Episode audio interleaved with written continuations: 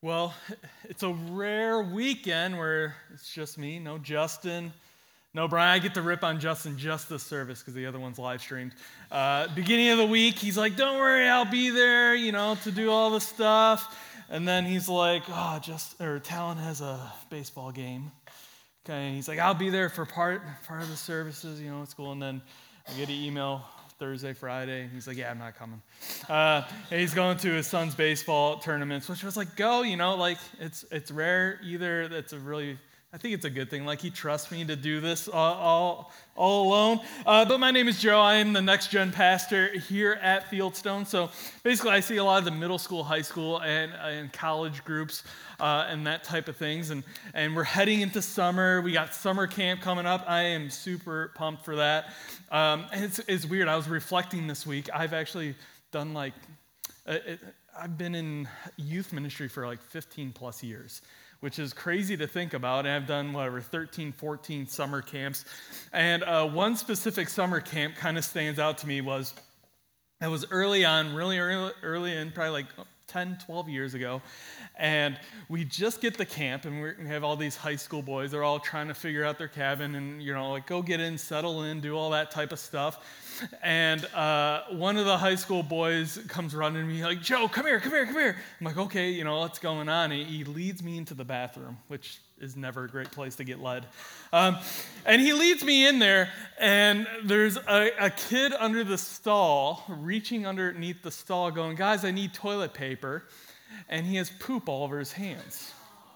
And he's going, guys, come on, give me some toilet paper. Now, if you know one thing about me is I do not do smells. I do not do poop. I, I don't do any of that. Like, and I start like gagging because I, you know I can't smell anything. But I'm like, oh my gosh, what is? Go-? We just got here an hour ago, and this kid has poop on his hands, and he's asking for like toilet paper underneath within like the, and so I'm getting all the reflexes, doing all that. And about 20 seconds later, everyone starts laughing. And I'm like, what's going on? And, and then the kid comes out of the stall and it's Nutella. And it's a prank.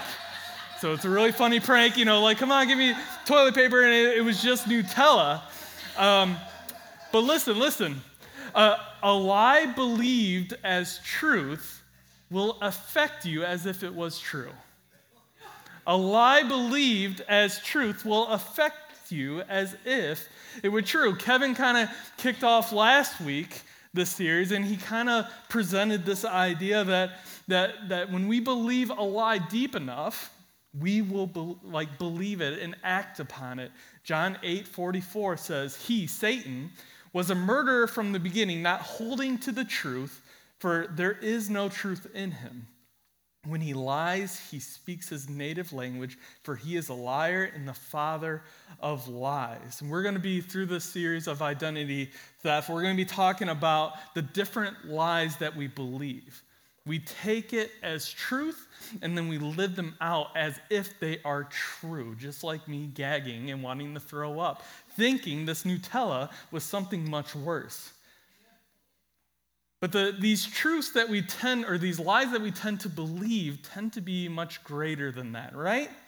They affect every aspect of us. They, they affect the way we see Jesus. They affect the way we see ourselves. They, they affect on, on everything within the world. And when we actually dig into these lies, uh, these lies tend to run deep. They, they are lies that we believed for years and years maybe since birth. And they, they've been there our whole life. And so when we start to deconstruct, as we start to present these lies that we've taken as, as truth, there's some struggle to it because they're just so ingrained. And honestly, it's only going to take the truth to destroy those lies and to begin the process of living a new truth, living a new reality, living, living how we were supposed to live. John 8 32. Then you will know the truth, and the truth will set you free. That is what identity theft is all about, is this, are these lies that we have believed. So the first lie we are going to talk about um, is this, that I have to be strong. I have to be strong. We're talking more than when you're a little kid and you're playing a sport and you're told to walk it off, right? When you get hurt. We're not, we're not talking just about like that type of idea of being strong. We're, we're not talking about the idea of being strong on carrying all your groceries in on one trip, right? We are talking about the things in life where we feel like we have to be strong. We, we have to have it all together. We have to hold it all together. We have to prove people wrong. We have to, we have to do whatever it takes to accomplish being strong, or at least the perception of being strong. And, it, and we have to look like we have accomplished it because that's, that's what we believe is that I have to be strong. Now, a lot of you know this. I, I, last time I was up here in March, I announced, you know, Leah, we have our first child on the way, July 4th, coming out with a bang, right? Big deal. Uh, but Leah actually kind of spoke this in me, and she's like, Joe, listen, I need you to be strong. You have to be strong when this baby comes, you know? I have been told that I'm going to see things that are going to scar me. Why are you laughing? I don't, I don't understand. But it's true, right? Like some of you are like, oh, you have no idea what you're in for, right? Um, and, and, I've never really seen a birth. I'm pretty sure when I was in like sixth grade, they, they make you watch a video of a birth or something. Uh, great birth control, right? Uh, but he, here's, here's the thing like Leah's like, you have to be strong. Here's some things she said I have to do. She said this. She said, I cannot make jokes right? Anyone that knows me, go, oh, you just already failed on that one, right? Like, I can't make jokes. It's going to take some superhuman strength. And to be honest, uh, like, I'm, I'm not going to be able to contain myself on those one liners coming out. You know, just, I, she's like, Joe, you have to be strong. You can't make jokes. She also said this she said, I cannot leave her side, right? You're like, well, what does that have to do with strong? Like, well, I can't go to the bathroom. I can't do what I want. I have to sit there. I have to, whatever, whatever she's asking for is what, what she wants. She's like, you cannot leave my side. I do not care what is going on. You have to stay there. And then she said this. She said, Joe, you have to be strong. You can't complain.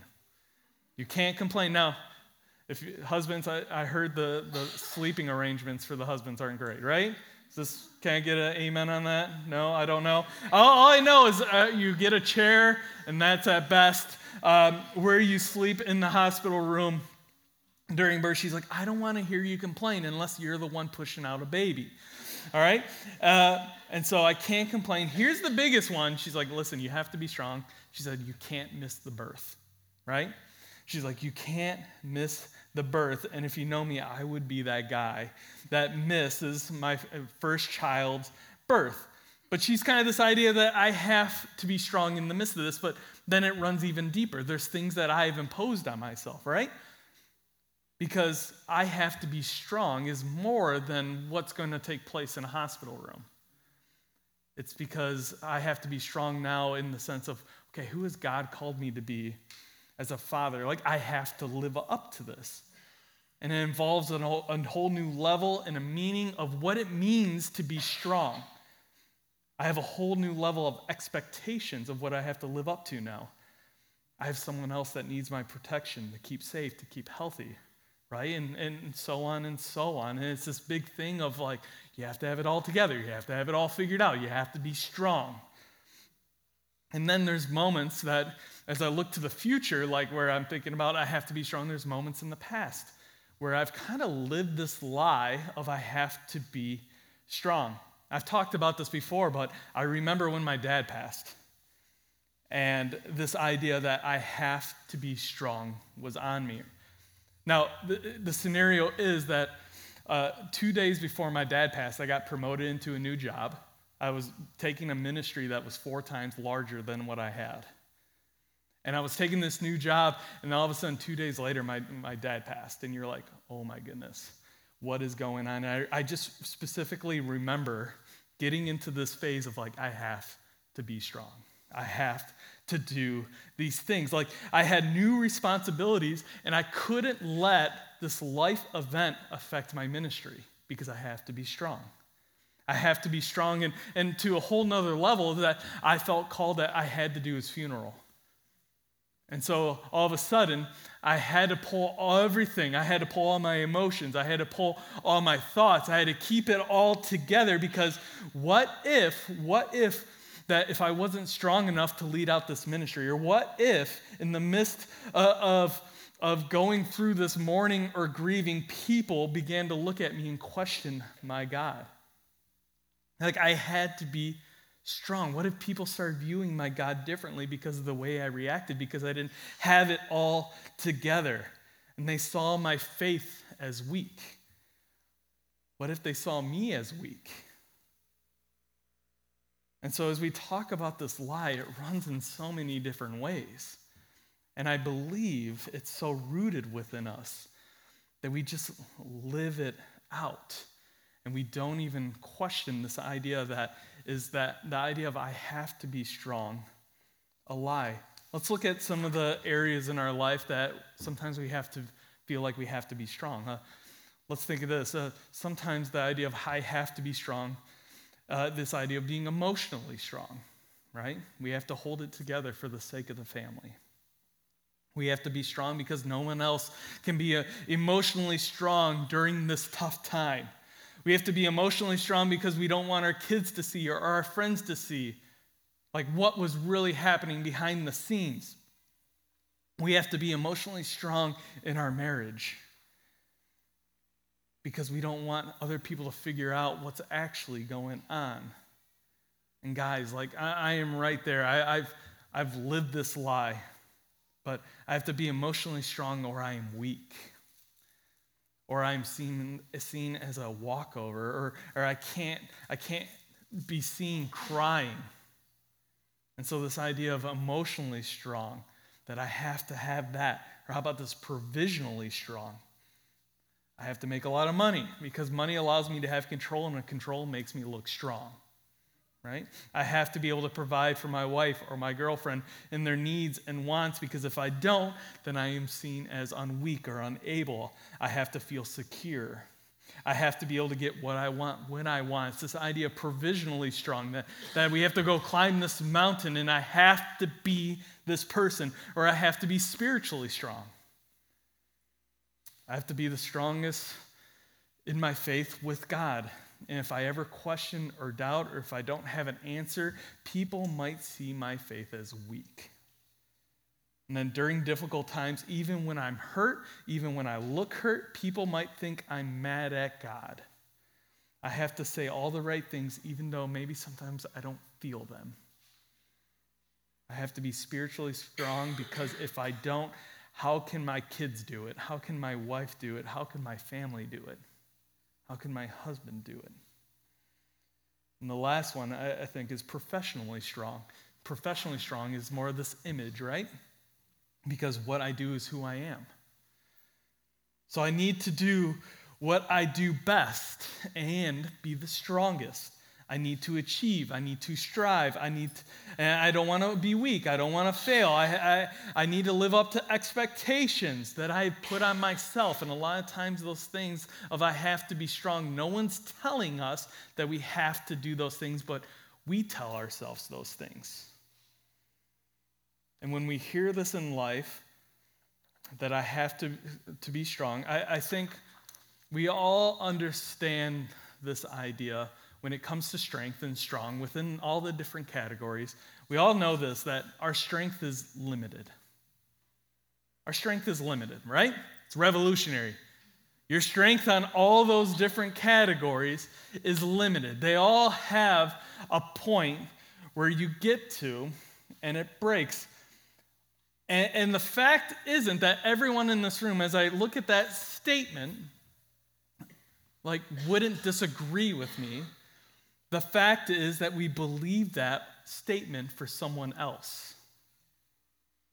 Because there's always a part of us, no matter the category that we covered, where we come to a point where we believe this lie and we judge ourselves when we enter into a, a season or we enter into a thought process where we're going to have everlasting strength.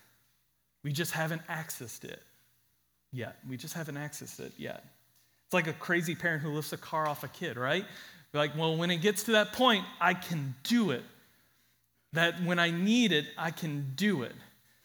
And so, our understanding our strength is limited. You're like, okay, I, I get that, but really, what ends up happening is that we're not like worried about the idea of our strength being limited. We're afraid of our weakness being exposed. That's really what we're afraid of. Because the truth is that weakness is discovered when the limit of your strength is found, no matter the category. Weakness is discovered when the limit of your strengthness is found. And for most of us, we will never let ourselves get to that point, at least not publicly, because I have to be strong. We live in a world where we can't let our weakness be found or shown. We can't let others see it, and we don't want to feel it.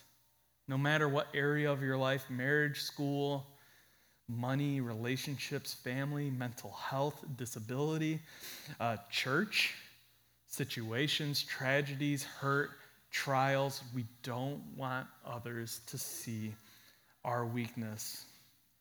And when we live that way, we live the lie that I have to be strong. We live on our own power. We live not trusting God because, listen, God is the complete opposite. Here's the truth for today God's strength is unlimited. God's strength is unlimited. And you're like, oh, revolutionary Joe? Like, that's awesome. That's great, right? But listen to these verses. 1 Corinthians 1:25 says, "For the foolishness of God is wiser than human wisdom, and the weakness of God is stronger than human strength." the weakness of God is stronger than your strength. Now, if God ever had a weak moment, which I don't believe he does, right? Theologically, we, that's a great, he doesn't have weak moments. God doesn't get tired. God doesn't get weary. But just kind of think about this God's weakest moments for provisional strength is still stronger than yours. God's weakest moments for emotional strength is still stronger than yours. God's moments of uh, weakest moments of spiritual strength is still stronger than yours. His physical strength still stronger than yours. His professional strength, right, still stronger than yours. We understand that God is not weak. God doesn't have weak moments. He does not sleep. He does not slumber. That, that is the duh statement to understand God. But why do we still rely on our own strength then? Why? We still live that way. We still live this lie. Isaiah 40, uh, verses 30 and 31, it's actually probably 29 through 31, it says this He gives strength to the weary and increases the power of the weak. Even youths grow tired and weary, and young men stumble and fall. But those who hope in the Lord will renew their strength. They will soar on wings like eagles. They will run and not grow weary. They will walk and not be faint. I love the book of Isaiah. So, book of Isaiah, just quick chapter, chapters 1 through 35 are prophetic, saying what was to come. Chapters 36 through 39 are historic, saying what was happening, like the Babylonians, all that taking over, destroying Jerusalem. And then you start 40, and that's messianic. That's the, the coming of Jesus, the coming of the kingdom, what, what God was going to do with the world. And he starts off in 40 talking about this hope and the strength that he will bring when we rely on him. And I love this idea that he says, even youth will grow weary. He talks about young men stumble and fall. And they use that very specifically, saying the top, the cream of the crop, as we would call it, the people that you would expect to hold it all together, the ones that would go out and fight battles, the ones that would provide, the ones that would do everything and anything, and ones that outrun you, all that stuff, they're going to grow tired. They're going to grow weary. Even they do. They're going to stumble. They're going to fall.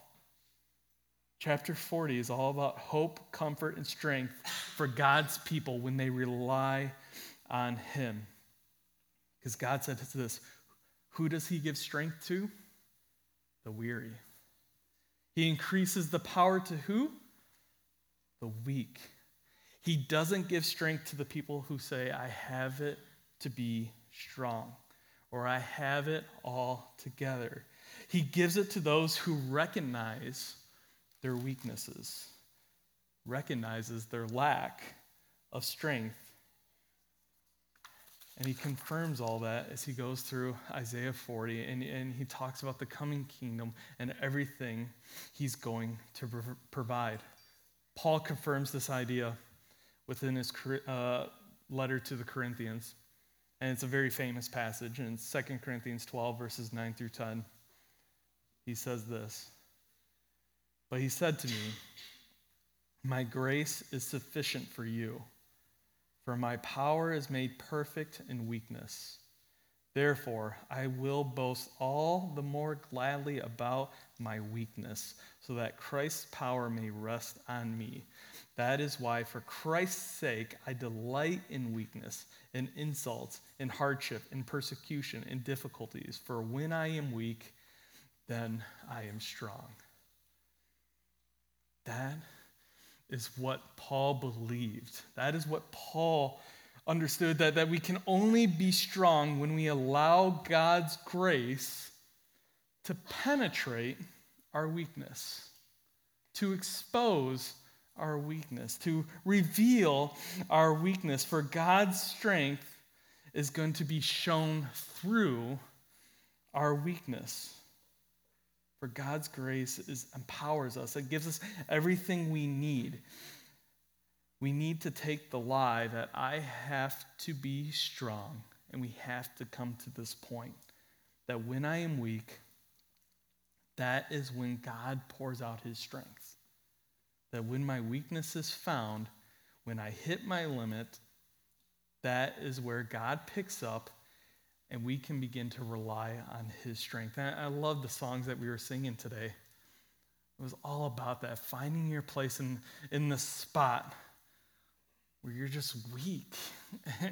and this idea of you can't live up to this lie that I have to be strong, and all we can do is turn to him. So, what do we do? So, what do we do?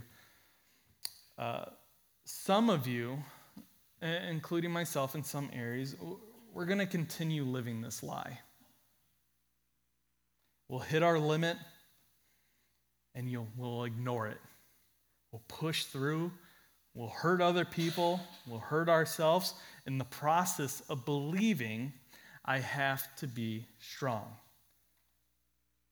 But when we discover and we kind of notice ourselves going through this, all I, all I ask is this come back to the thought today and ask the question Am I believing a lie? Is this who God has called me to be? Because I believe we're all going to be in that situation at some point. And then some of you have always thought you are the strong one. I have, right? But the truth is, I am not. You are not. God is. The identity of who we think we are in Him needs to change. And the first thing that I want you guys to know is that God's identity is being strong. Because that is who He is. That's His identity. He is all powerful. And we need to believe that, that God's identity is being strong. Your identity is to lean into his strength in the midst of your weakness. Your identity is to lean into, this, into his strength in the midst of your weakness. Why is this so important? So what? It's very like thought, like, what does that even look like? Because the truth is, when we lean into his strength, when we are feeling weak, and we can trust that God's identity is that He is strong, that He has unlimited strength. When we trust that, the truth is, God always, always gets the glory. He always gets the glory when we turn to Him. God always wins. He always wins when we give up control, when we let go of our pride of, I have to be strong. when we give Him the right heart, the right motives, and the open hands because we did everything we can, we turn to Him, and God always gets the glory. And here's the big one you'll find that you will worship God through your weakness. You will worship God through your weakness, and you can't worship God believing I have to be strong or I am strong enough. We have to come to that point where all we can do is be still. All we can do is drop to our knees and praise. All we can do is worship because we believe the truth that God has unlimited strength. We believe the identity that God is all powerful. Think of moments we've talked about professionally, emotionally, the physically, the provisionally, the spiritually, right? If we just stopped living that lie that I have to be strong, and we believe that God's identity was that He was all strong, our life would look totally different. And ultimately, within our weakness, God will be worshiped. God will get the glory because He's the famous one within our weakness. He's the one who gets known within our weakness. Listen, I, maybe you are, are carrying this burden, or, or maybe you don't fully understand this. I, I pray that God would reveal this truth, this lie to you. Um, and, and, the idea that, that God is all, all powerful, powerful. But if you think about it, that God is the one who carries the strength, what he did on the cross showed us that, right? That, that Jesus lived the life that we could never live. He was the one that had the strength. He was the one that we, we, he did the things that we could never do. He was the one that took all of our sin upon him on the way to the cross. He was the one that died the death that we never deserved. And he was the one that showed his strength, showed his power by raising himself from the dead. That's why we say what we say.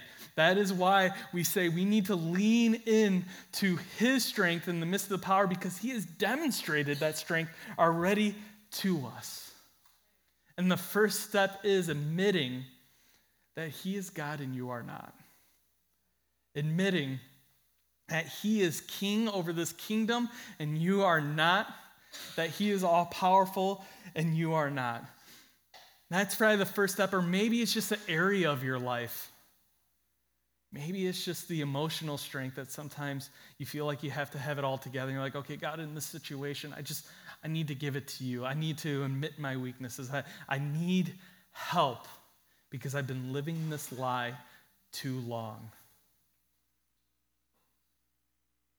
Rely on God's strength. Don't believe the lie that I have to be strong because that is not who you are. That is not who God designed you to be. God designed you to rely on Him and His strength. Let's pray. God, thank you for this morning. Thank you for speaking to me in the midst of this. And, and, God, I just, I pray that as we go through this next day, this month, this week, that I just be reminded of your truth, be reminded of the cross, be reminded of what Jesus did for me, and be reminded that I am nothing without you. So, Lord, if there's anyone in this room that, that needs you, that I pray that they would, they would have that conversation between you and, and God, and that you would begin to mold their heart, transform their mind to help them realize that they don't have to have it all together because you already do.